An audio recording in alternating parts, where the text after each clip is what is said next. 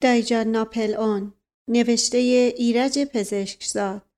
گوینده زهره هاشمی تهیه شده در پادکست قاصدک شنو قسمت پنجاهم.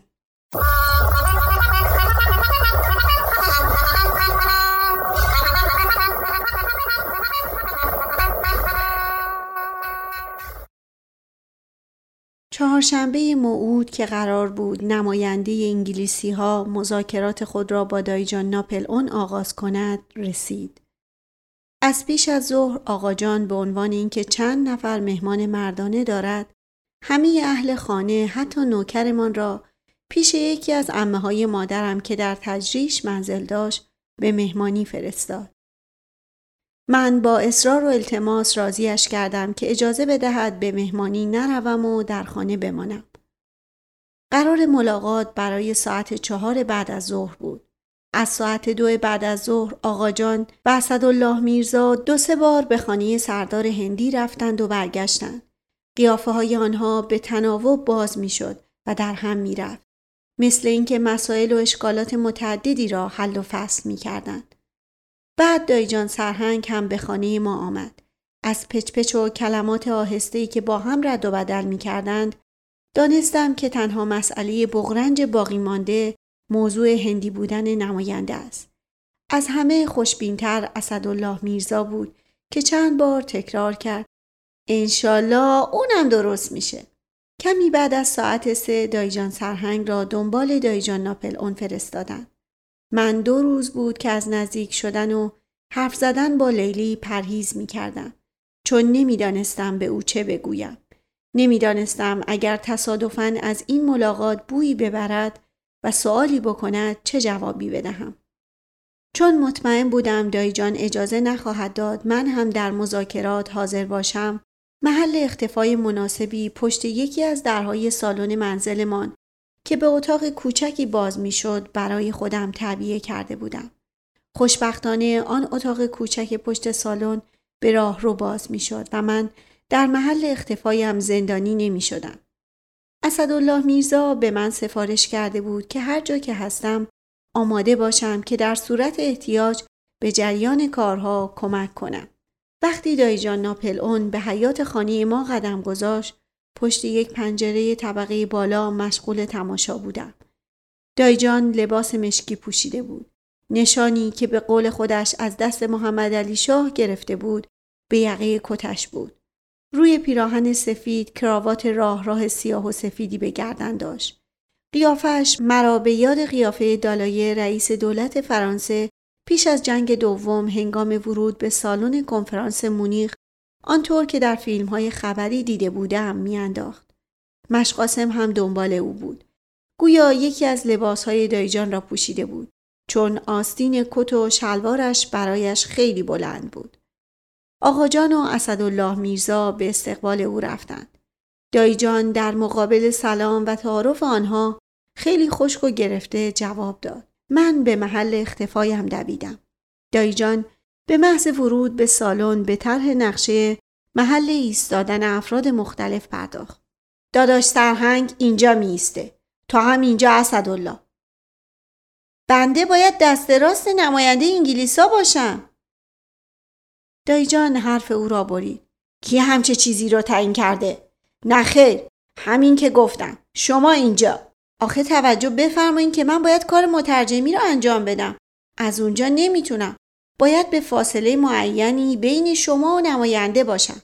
مگه اون سردار مهارت خان نمیاد؟ اونو خودتون قبول نکردین که بیاد. بله صلاح نیست توی همچی مذاکرات مهمی یه آدم غریبه اونم یه هندی حاضر باشه. اسدالله میرزا و آقاجان و دایجان سرهنگ نگاه ناامیدانهای به هم انداختن. دایجان ناپل اون ادامه داد به این ترتیب تو هم همونجا که میگم بیست. مشقاسمم دو قدم پشت سر من سمت چپ میسته. خیلی خوشحالم که از اون فکری که درباره مشقاسم داشتین منصرف شدین.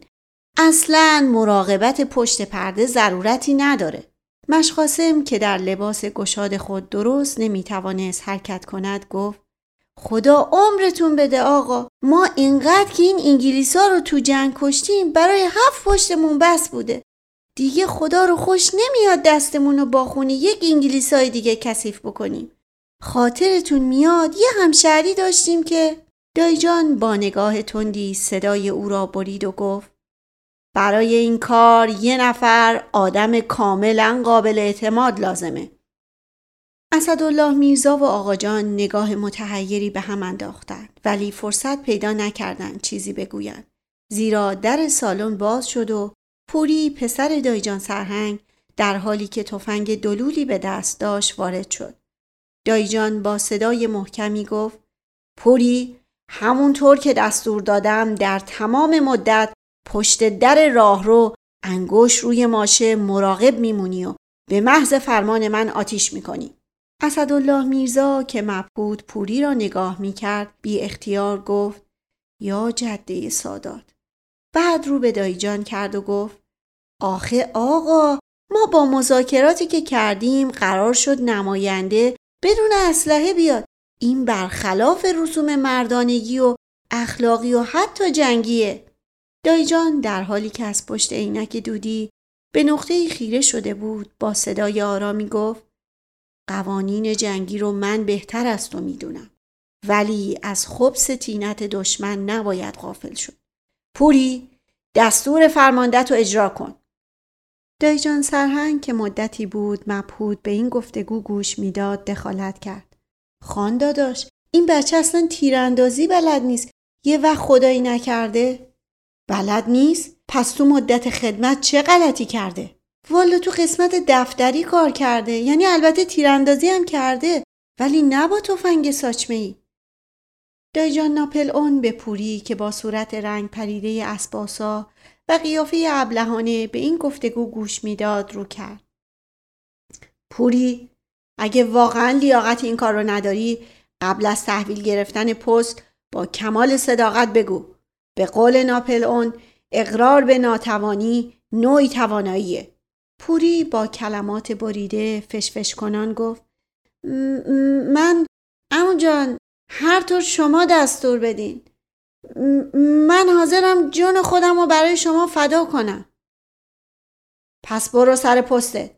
فرماندت به تو دستور میده. اسدالله میرزا به میان صحبت دوید. moment moment. تیراندازی با تفنگ جنگی با تیراندازی با دولول ساچمه خیلی فرق داره. اگه اجازه بفرمایید من جزئیات رو به پوریجان یاد میدم.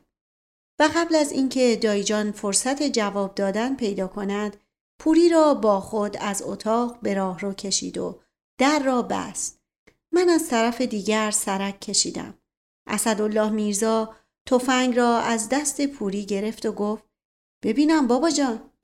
ده این تفنگ راستی راستی پره. پوری فش و فش کنان گفت منم از همین میترسم. اما اموجان دستور دادن. مومنت مومنت تو مرد فهمیده ای هستی. ما با هزار زحمت موفق شدیم. کاری کنیم که نماینده انگلیسا بیاد این اختلاف موجود رو حل کنه که انشالله حال اموجان خوب بشه. حالا فرض کن مذاکرات به نتیجه نرسید یا به گومگویی پیش اومد.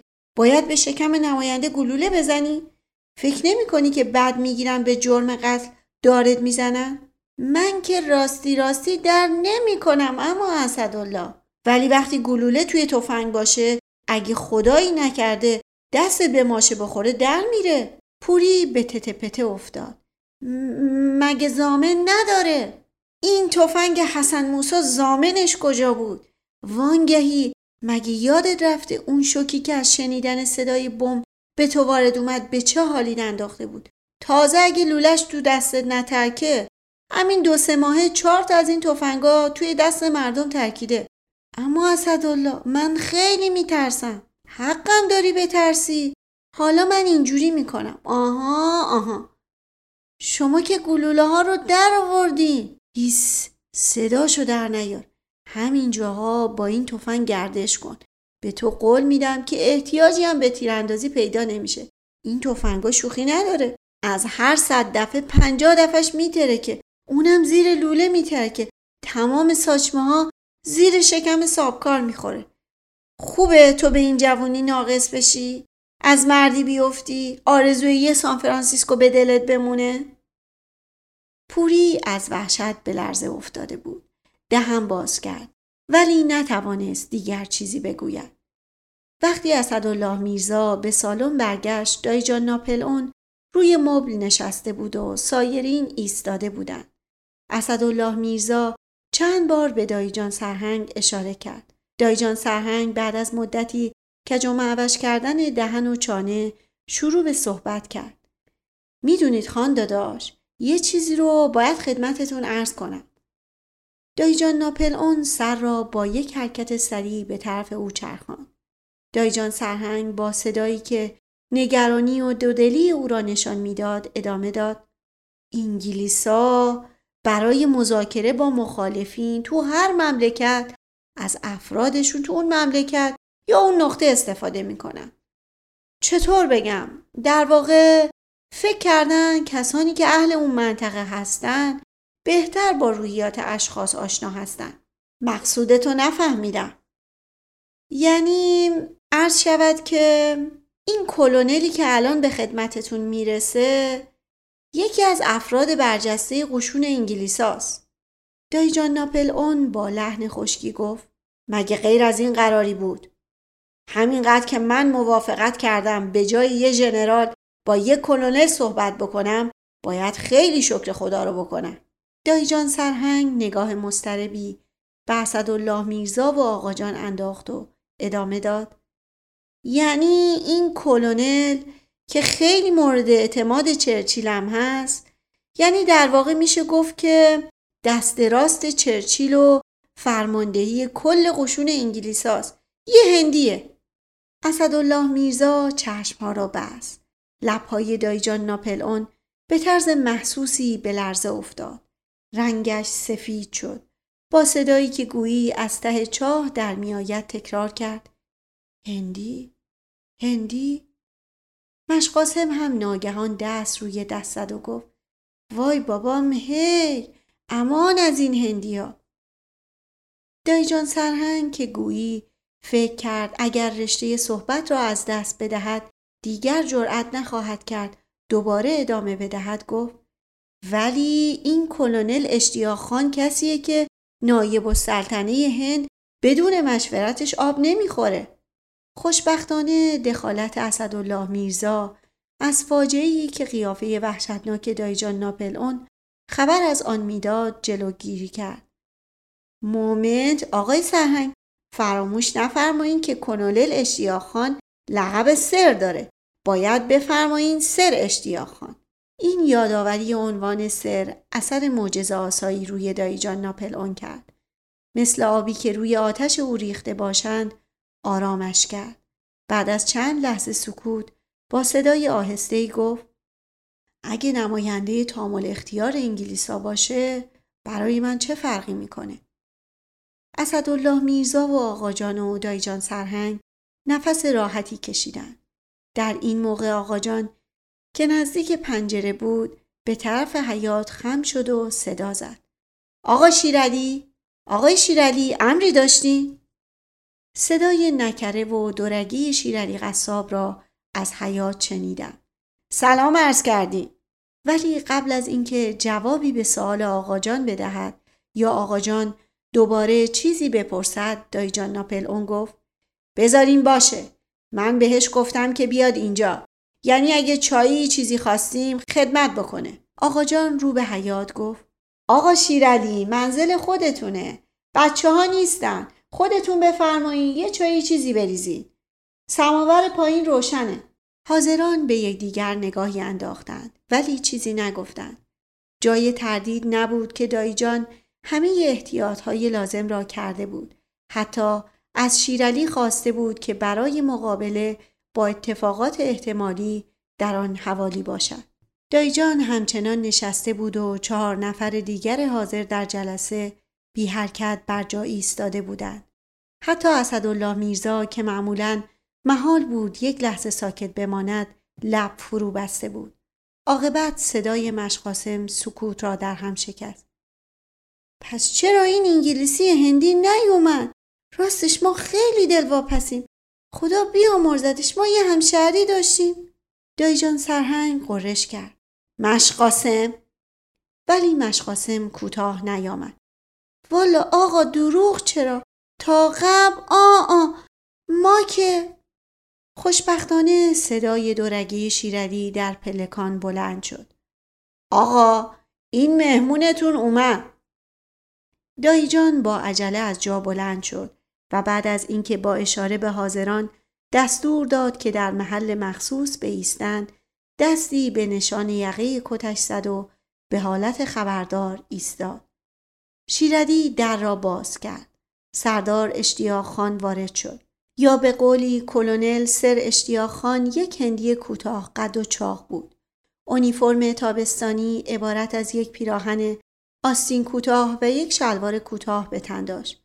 جلد خالی هفتیر به کمرش بود و طوری آن را باز گذاشته بود که خالی بودنش به چشم می‌خورد. به محض ورود پاشنه ها را به هم کوبید و دست را به علامت سلام نظامی به امامش برد. Good afternoon, sir. How do you do? دایجان که به حالت خبردار با رنگ پریده ایستاده بود دست را به طرف ابرو برد ولی نه تنها او بلکه سایر حاضرین هم مثل اینکه تحت تأثیر رسمیت جلسه قرار گرفته بودند چون جوابی ندادند. غیر مشقاسم که گفت سلام از کردیم دخالت مشقاسم اسدالله میرزا را به حرکت و صحبت درآورد. گود افترنون سر خان. مرد هندی به انگلیسی چیزی گفت که تصور می کنم اعتراض به لقب سر بود. چون ظاهرا چنین قراری با او نگذاشته بودند. ولی اشاره اسدالله میرزا او را ساکت کرد.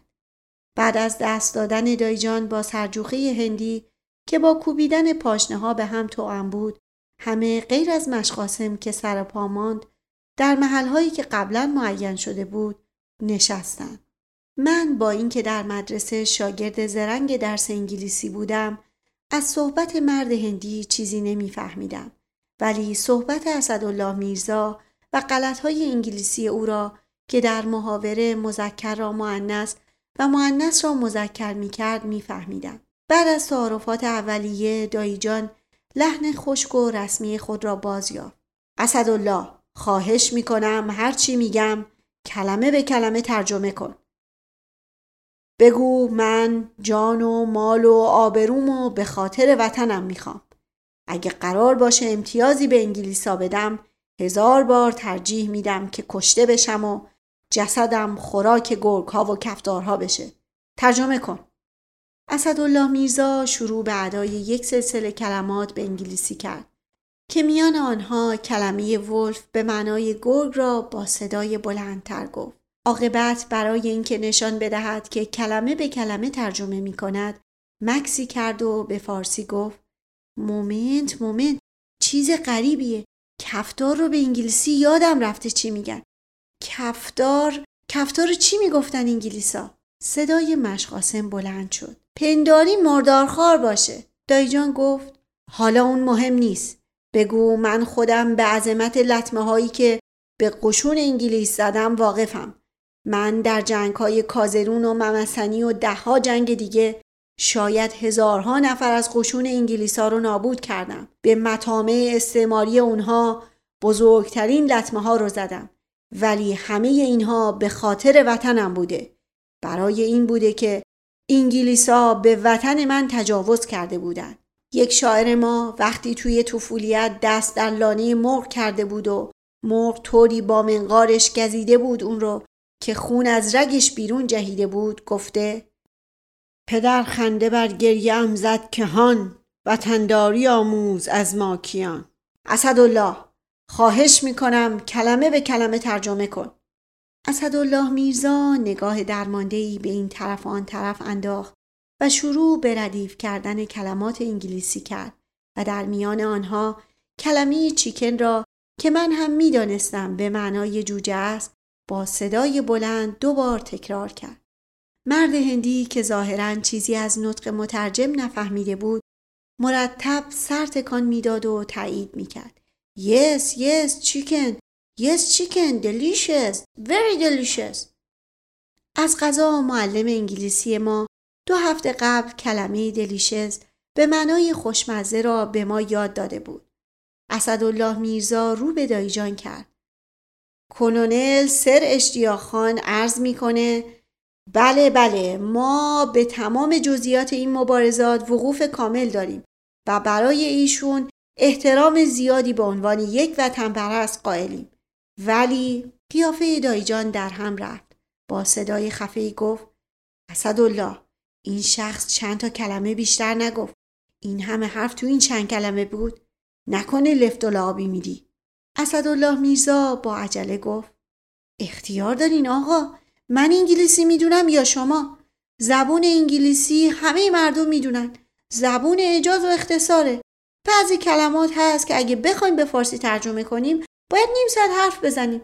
شما مگه نطق اخیر چرچیل رو نشدین یه رب تو مجلس عوام نطق کرد. ترجمه فارسی و فرانسه و عربیش اینقدر طول کشید که همه مردم خوابشون بود مشقاسم که مدتی ساکت مانده بود دیگر طاقت نیاورد. اگه از ما بپرسیم پر بیرا هم نیست. از انگلیسا هر چی بگی برمیاد همون دفعه که اون سرجمت انگلیسا اومده بود که از ما همون بخواد به ما گفت فصلخ بعد دیلماج یه ساعت همین رو واسه ما ترجمه می‌کرد که چی می‌خواد بگه دایجان سرهنگ چشم قرهی به او رفت و با صدای آهسته گفت ساکت باش مشخاصم تو هم انگلیسی دان شدی؟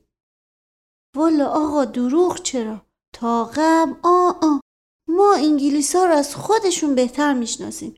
یعنی می‌خوایم بگیم ما که چل سال با انگلیس ها زد و خود کردیم زبانشون رو نمی‌فهمیم. یادش به خیلی همشهری داشتیم.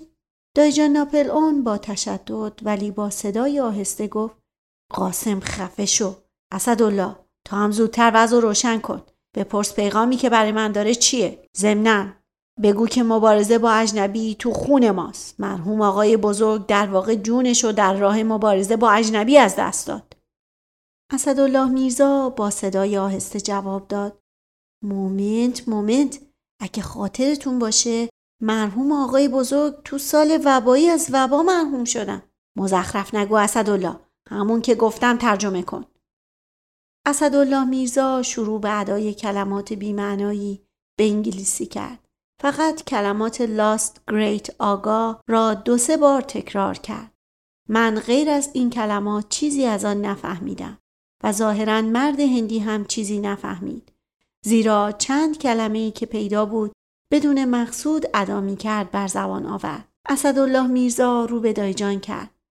کلونل سر اشتیاخان عرض می‌کنه که دولت مطبوع او از شجاعتهای خانواده شما مطلع ولی امروز در صورتی که شما رسما متحد بشین که تو کار اونها کارشکنی نکنید بعد از جنگ پرونده شما رو با نظر موافق به مقامات در این موقع صداهای عجیب و غریبی که از حیات بلند شد حرف او را قطع کرد. مثل اینکه چند نفر با هم گلاویز شده بودند. همه حاضران مبهوت و متحیر بر جا ماندند. سه و کمه بعد از اون سیزده مرداده عاشق شدی رفت. عشق تو رو به باد داده. همه خوابیدن. دایی جون توی باغه. کی این دیوار رو کسیف کرده؟ اینا چیه رو دیواره؟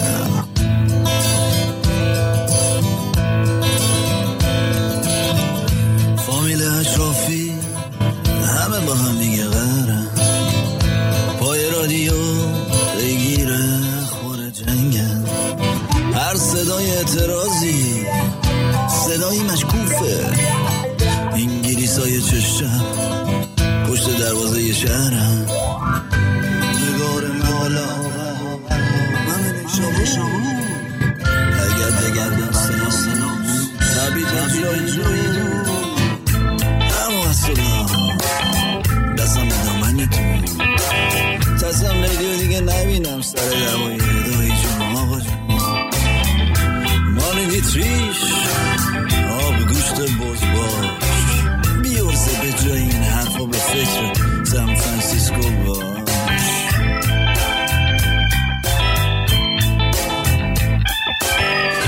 یکی واکسی اون یکی عکاس. همشیره تو کافه می‌خونن. خواهرزاده ایشون هم شما کجا بودید آقا؟ برا پاچت صورتتون چرا خیسه؟ Intelligence Service.